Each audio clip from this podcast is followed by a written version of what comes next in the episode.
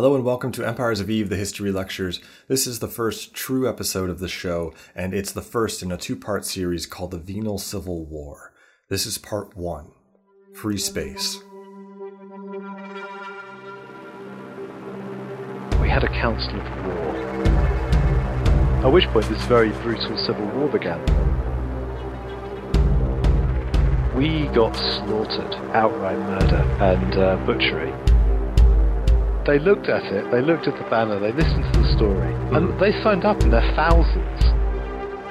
Why don't you come out and fight for the Venal Alliance against the Fountain oppressors?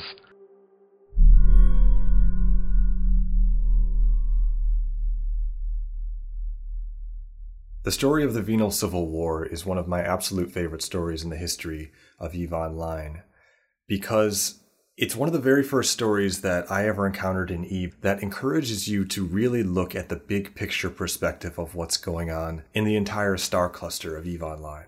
And it's fascinating because it's this kind of Prometheus moment for the EVE Online community where for the first time they really start to experiment with this idea of manipulating the truth and trying to use the truth as a weapon to influence public consensus. And we start to see people coming to power in EVE Online for the first time who have an understanding of how truth itself can be twisted and how that truth can be twisted towards certain ends to accomplish certain goals. And so that's something to look out for in the events that are coming ahead. And probably one of the best things to be thinking about during this story is how these characters are going to use the different tools at their disposal in order to get what they're after. A lot of these characters are going to be realizing for the first time the amount of power they truly wield and how much that power can actually do for them. And sometimes those tools will be military in nature, sometimes they'll be related to trade or economics. Um, but in Eve, sometimes the best tool is public opinion. And we're going to see one character in particular come to power basically exclusively because of how good they were at controlling the message of what was happening inside of EVE Online. And I also love this story because it's a story that's ideologically driven. The characters in this story are going to be willing to go to greater lengths than they usually would because what's happening involves something that they deeply believe in. You know, in other areas of EVE Online in its very early history, a lot of the conflicts were roleplay conflicts. People would almost pretend to have wars against each other. But this was a moment where the war that's going to break out is going to break out because there is no political means for preventing it from breaking out. It's a situation that spirals out of control and tempers flare and emotions get heated. It's a situation where ideological forces become pitted against each other and there is no resolution between them. And the story of the war is the story of how that gets resolved. And so this story takes place way back in 2003. And so, to understand the story that we're going to be talking about, you have to kind of mentally take yourself back all the way to 2003 and try to remember that 2003 era internet. Because EVE Online always takes place to some degree on the internet. And the internet will be a constant character in this story as we go forward. And so this story takes place in the 2003 era internet. And so things like voice communication are very rarely used. If you wanted to communicate with somebody, you would do so over instant messenger. Nowadays in EVE Online, you can have hundreds of ships in a battle and not really even break a sweat. But in this era of EVE Online, even a couple dozen people in a fight was a huge battle. And so there are all of these realities to playing a game in 2003 that really need to be kept in mind because that's the toolkit that is available to all of these people. You know, the majority of this drama is going to take place on the EVE Online forums and in text chat because that's just the era of the internet that we're dealing with. So, the first group that I want to introduce you to that's going to become really important in this story is an organization called Evolution. And Evolution is this organization of extremely hardcore real time strategy gamers that comes from the community of a game called Homeworld, which predated Eve. So, Homeworld is this really complex, really difficult uh, online strategy game where you would command dozens or hundreds of ships in massive battles, which looked a lot like EVE Online from the sort of grand strategy perspective. And so this group within Homeworld decides this is our opportunity to get in on the ground floor and really take a dominant strategic hold over EVE Online. And so when EVE Online is still in beta, this organization from Homeworld called Evolution sends an actual physical letter to CCP Games and tells them some of the things that they want to do in this very unique and open universe of EVE Online. And CCP Games reads the letter and invites them to join the beta test of EVE Online. And Evolution gets into the beta and begins planning immediately. They begin practicing how to set up their organization as efficiently as possible. And there was this really unique factor about the beta of EVE Online and the betas of all games back then, in which CCP Games would have to wipe the servers over and over and over again in order to test new builds of the game, which meant that all of the players and organizations were constantly having their progress reset almost weekly. And so by the time EVE Online had launched, the servers had been reset dozens of times and Evolution used this opportunity to iterate on their construction of their corporation so that when EVE Online finally launched to the public, they were a finely tuned machine that knew exactly how to get rich quickly and build an armada of ships. Their organizational structure could most accurately be called something like a communist dictatorship, where you were expected to donate all of your goods, all of your ships, all of your money to the larger organizational whole. And that organizational whole was directed by a small council of leaders, which were led by the figurehead of evolution, a character by the name of SirMolle. And SirMolle is sort of the stone chinned leader of evolution. You know, his character avatar was of this very regal looking older man with a sneer on his face, the kind of looking down at his enemies and SirMolle was renowned throughout EVE Online as one of the best fleet commanders in the game, anywhere in the game. He was a brilliant tactician, and this is what vaulted him to the top of this very strict, very unique organization called Evolution. And one of the other reasons why he was such a recognizable figure was because he had this really unique voice. He was a Swedish guy who spoke in a very deep voice, and so when he spoke in English, Everybody knew who this guy was. You could pick his voice out of the din of dozens of other people who were talking, and you would know that now was the time to shut up. Because SirMolle was kind of a ruthless character. He loved his own corporation, but his aspiration within EVE Online was to become a dictator. He wanted to topple other organizations, and he wanted to take over EVE Online. But he was also tremendously theatrical, and I think to an extent he craved the attention of the EVE public because, you know, what's the good in being the best if everybody doesn't know it, you know? So he made sure that they were paying attention by being the most entertaining guy around. But not entertaining in the way that he was like a jokester or a prankster. He was entertaining because he role played the dictator character. So when SirMolle beat you, he would rub your nose in it by writing essentially science fiction about how he had just done it. He would post these long speeches in character, and he would threaten his enemies publicly on the forums, sometimes in these amazing, florid speeches that I can't wait to read for you later on in the show. This was just an amazing guy to behold. And the other organization I want to introduce you to is this organization called the Venal Alliance. And the Venal Alliance is headed up by this organization called Jericho Fraction. And Jericho Fraction is essentially the exact opposite of evolution.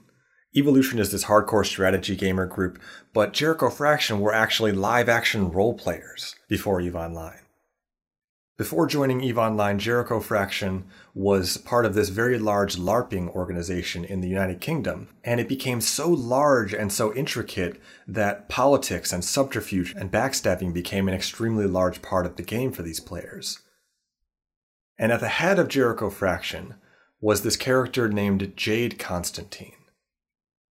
And Jade Constantine is one of the most divisive characters in the history of EVE Online. Some people found her to be extremely inspiring, but others thought she was incredibly annoying.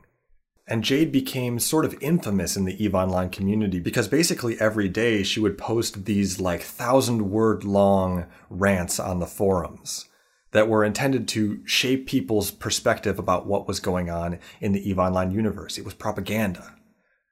Jade sort of masqueraded as a free source of information, but in reality was trying to shape the way people saw current events. So, right away, when Jade Constantine and Jericho Fraction join EVE Online, Jade establishes a sort of ethos for this organization. She establishes what they're going to be fighting for inside of this game world.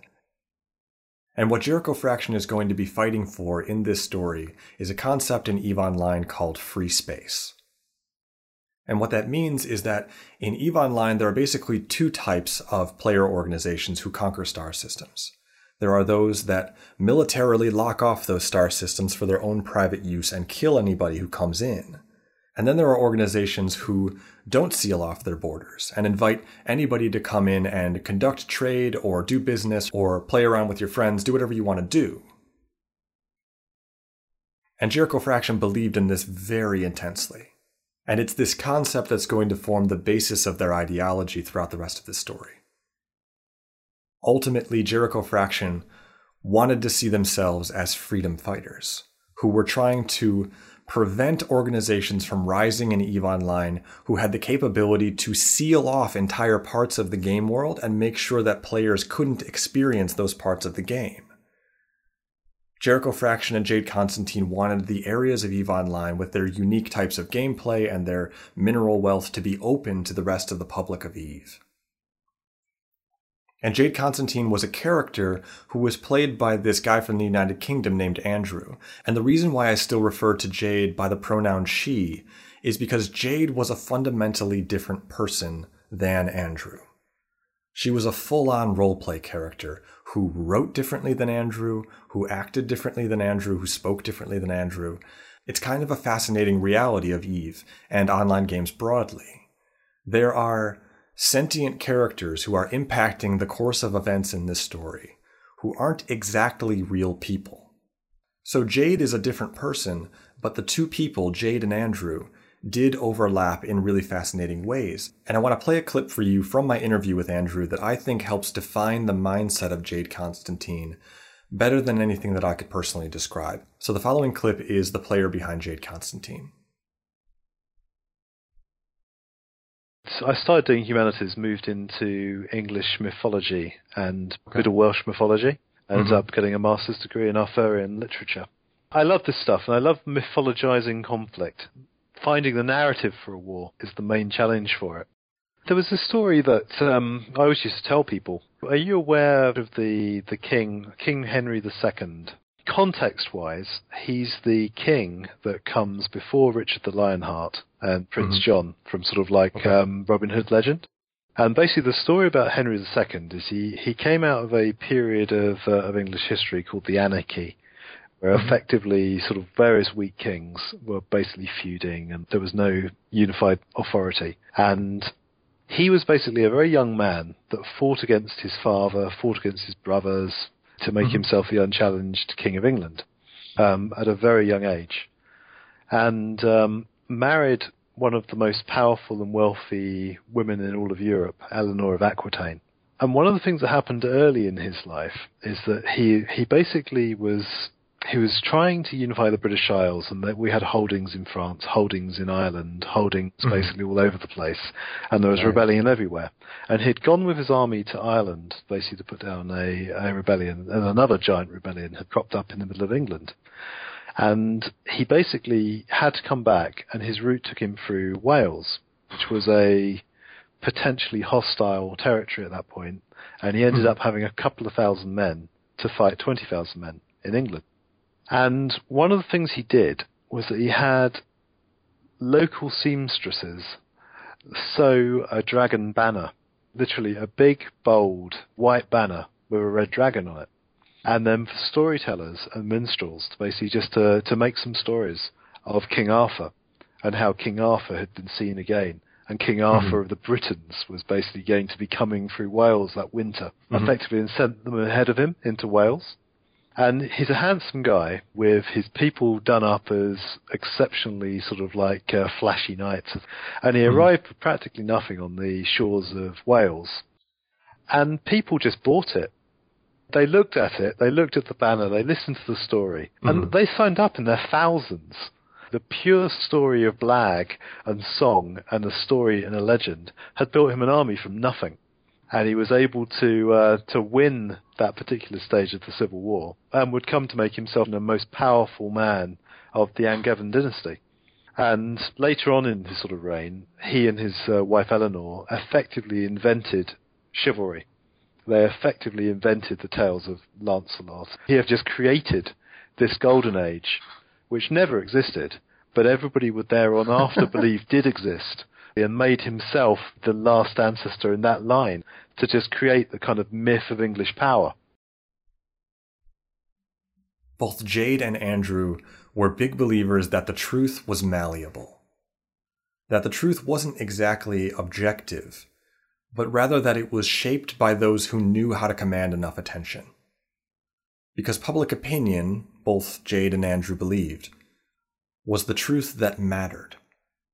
And so Jade Constantine and Jericho Fraction get their start in EVE Online as traders. They're sort of master traders who pick apart the commodity system inside of EVE Online and learn how to make money really quickly. And they become tremendously successful at this and they make a ton of money really quickly. And as they start examining their options for expanding their business, they realize there's even more money to be made out in the northern regions of EVE Online, in the nullsec territories where that in-game police force doesn't have any sway. And so Jericho Fraction heads out into the northern region of Venal and does some scouting. And when they get there, they find out that there's this organization of pirates operating in that area, just sort of taking people hostage, holding people for ransom, destroying people's ships, and sort of picking apart the refuse, that sort of thing. And this poses a problem for Jade Constantine and Jericho Fraction because if there's these pirates up there destroying their ships, it's going to cut into their profits and it's going to make that plan unviable. It's not going to be cost effective to go up there if a bunch of your ships are going to get destroyed. And so Jade Constantine sets a meeting with these pirates one day. And Jade Constantine opens up this meeting with basically a description of Jericho Fraction's money making endeavors. Because Jade Constantine knows that Jericho Fraction is a wealthy corporation and that these sort of brigands and pirates from the northern territories can't possibly be making as much money as Jericho Fraction. And so basically, she shows them Jericho Fraction's balance sheet, and she's trying to make these pirates feel small time. She's trying to make these pirates feel afraid without threatening them. And after that, Jade comes at them a little bit harder with kind of a veiled threat. She says, Let's look at a map for a moment. Let's pull out a map figuratively and look around the star cluster. And so they look at the map and they see in the northeast there's the Forsaken Empire. And in the southeast there's Curse Alliance. And in the south there's Stain Alliance. And in the west there's Fountain Alliance. Every other region in EVE Online had been conquered by massive organizations of players. The only place left that hadn't been conquered by the larger organizations was the North. And so Jade basically says, Look, your time is ending. The era of pirates controlling nullsec territories in EVE Online is over. It's only a matter of time before these huge organizations try to extend their grasp and take over the northern regions as well. And when that happens, you need to be ready. And so once Jade has made these pirates feel completely terrified, she comes at them with an olive branch and says, How about instead of being pirates, you become our military wing, our bodyguards, and help us make all of this money. The pirates eagerly accept this deal because it is massively better than the nightmare vision that Jade Constantine has just laid out for them. But even then, this fledgling venal alliance is still kind of small time. And it wasn't until Taggart Transdimensional came to the north that they became a true alliance. And Taggart Transdimensional is the third group that I want to introduce you to. And it's arguably the most powerful group of them all. Taggart Transdimensional, which also went by the abbreviation TTI, uh, was a superpower of the early era of EVE Online, and it was led by this guy named Ragnar Danneskjold, who was literally the single wealthiest person in all of EVE Online at the time. His wealth was legendary. He was like this ultra wealthy capitalist king of EVE Online. And it's not by any coincidence either, because Taggart Transdimensional itself was a hardcore capitalist organization. Capitalism and money making and profit were at the core of their identity. The name Taggart Transdimensional, some of you might already have figured out, actually comes from Ayn Rand's Atlas Shrugged, where the main character runs a corporation called Taggart Transcontinental. The whole corporation was an homage to Ayn Rand. These guys were libertarians, hardcore libertarians. And if you're not from the United States and you don't know what a libertarian is, a libertarian is essentially someone who believes in like next to no government, someone who believes in extremely low taxation and a very, very light hand of the government in people's everyday lives, as I think how they would describe themselves.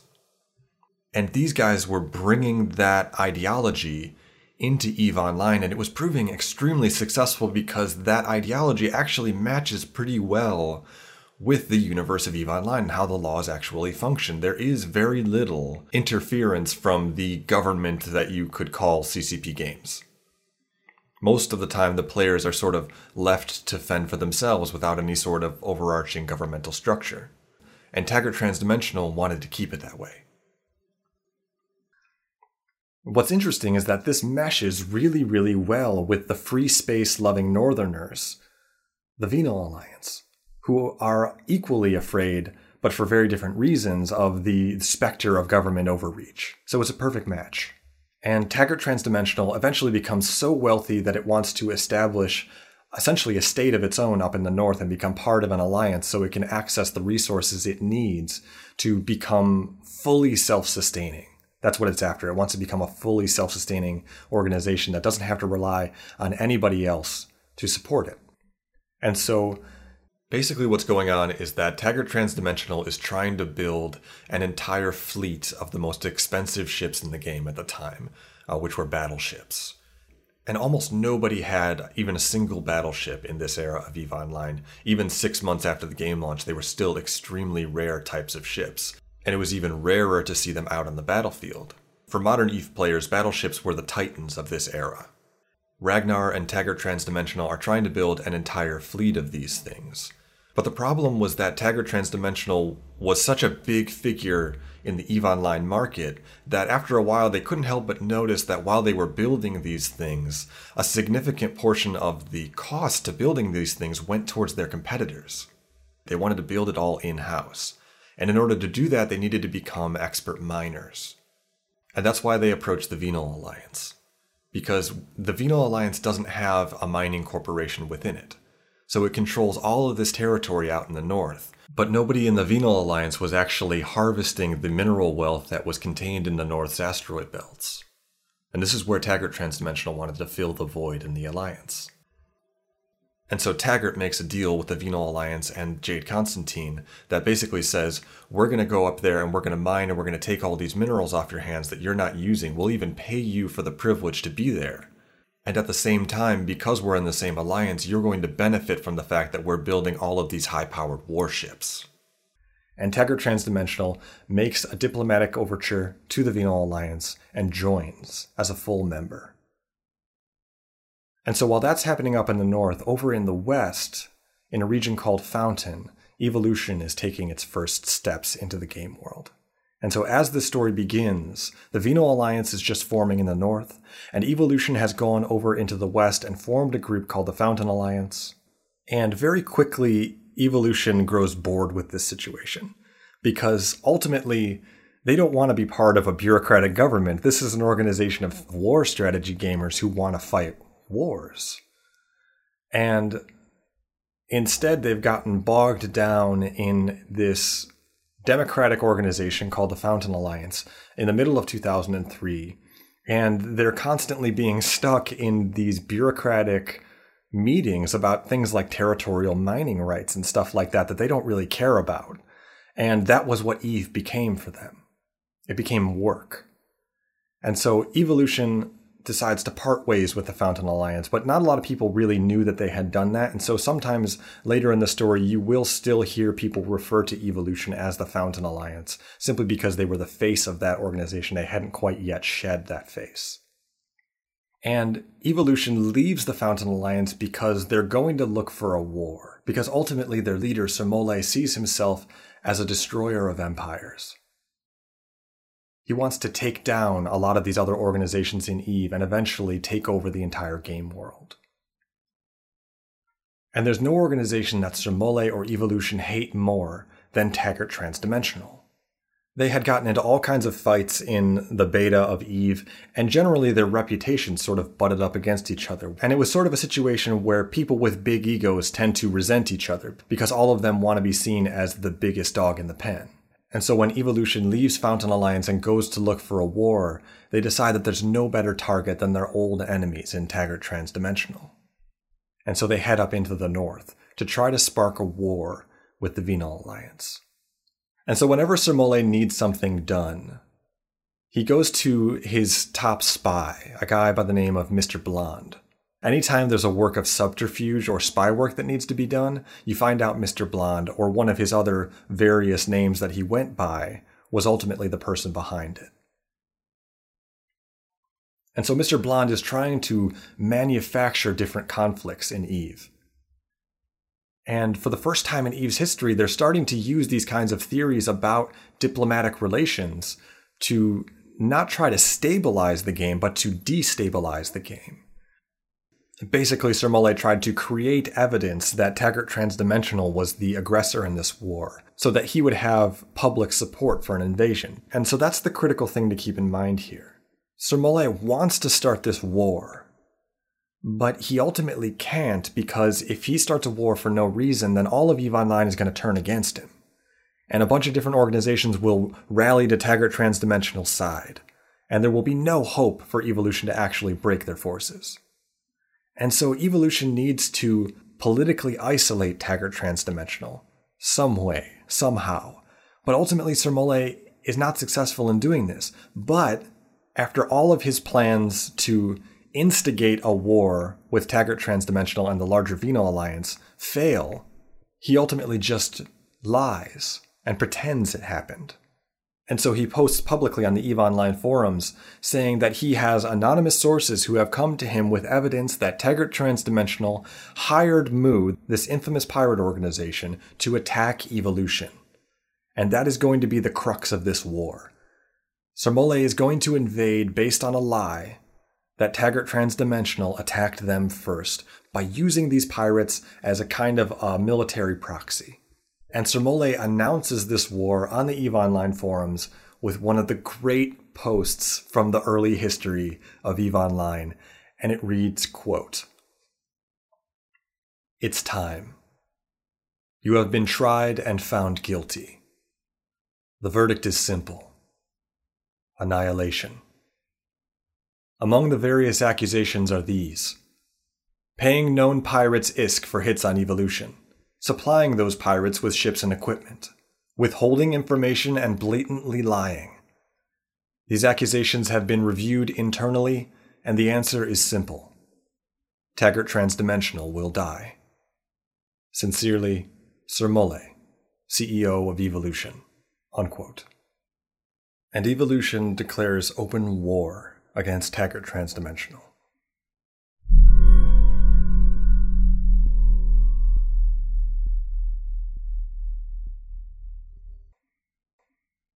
Empires of Eve, the History Lectures is written and narrated by me, Andrew Groen, and is produced by audio engineer Michael Hermes. If you enjoy hearing stories from the history of Eve online, you can check out the audiobook version of my book, Empires of Eve, A History of the Great Wars of Eve Online, which is also produced by Michael Hermes. It contains the conclusion to the story of the Venal Civil War, as well as the ensuing six years of EVE Online's history, up to and including the conclusion of the Great Eve War of 2009. It's also available on Amazon in softcover, hardcover, and Kindle versions. We'll be back next week with the Venal Civil War Part 2 This Treacherous Night.